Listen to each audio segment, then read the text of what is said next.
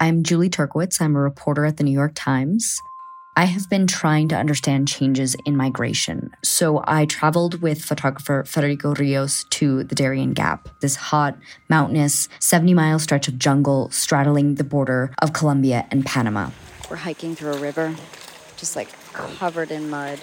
Many used to think that this route was impassable, but thousands have been risking their lives to pass through the Darien, almost all in the hopes of making it to the United States.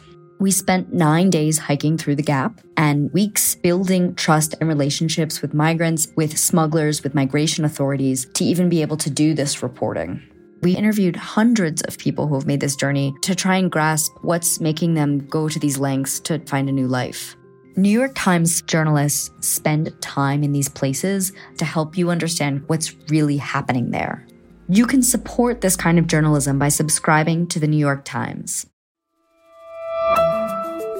From the New York Times, I'm Michael Barbaro. It's Tuesday, June 9th. Here's what you need to know today. Good morning, everyone. The Justice and Policing Act establishes a bold, transformative vision of policing in America. On Monday, congressional Democrats introduced the most sweeping federal plan to reform the police in modern memory. Never again should the world be subjected to witnessing what we saw on the streets in Minneapolis the slow murder of an individual by a uniformed police officer.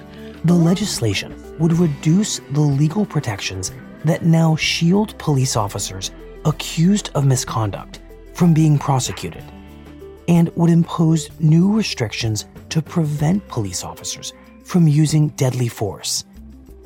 The measure is expected to quickly pass in the House, where there's a Democratic majority, but faces an uncertain future in the Republican controlled Senate.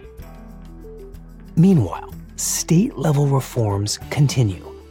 On Monday, New York's legislature banned the use of chokeholds by police and repealed a statute that effectively hid the disciplinary records of police officers. And almost 7 million cases of COVID 19 have now been reported to WHO and almost 400,000 deaths. Although the situation in Europe is improving, globally it's worsening.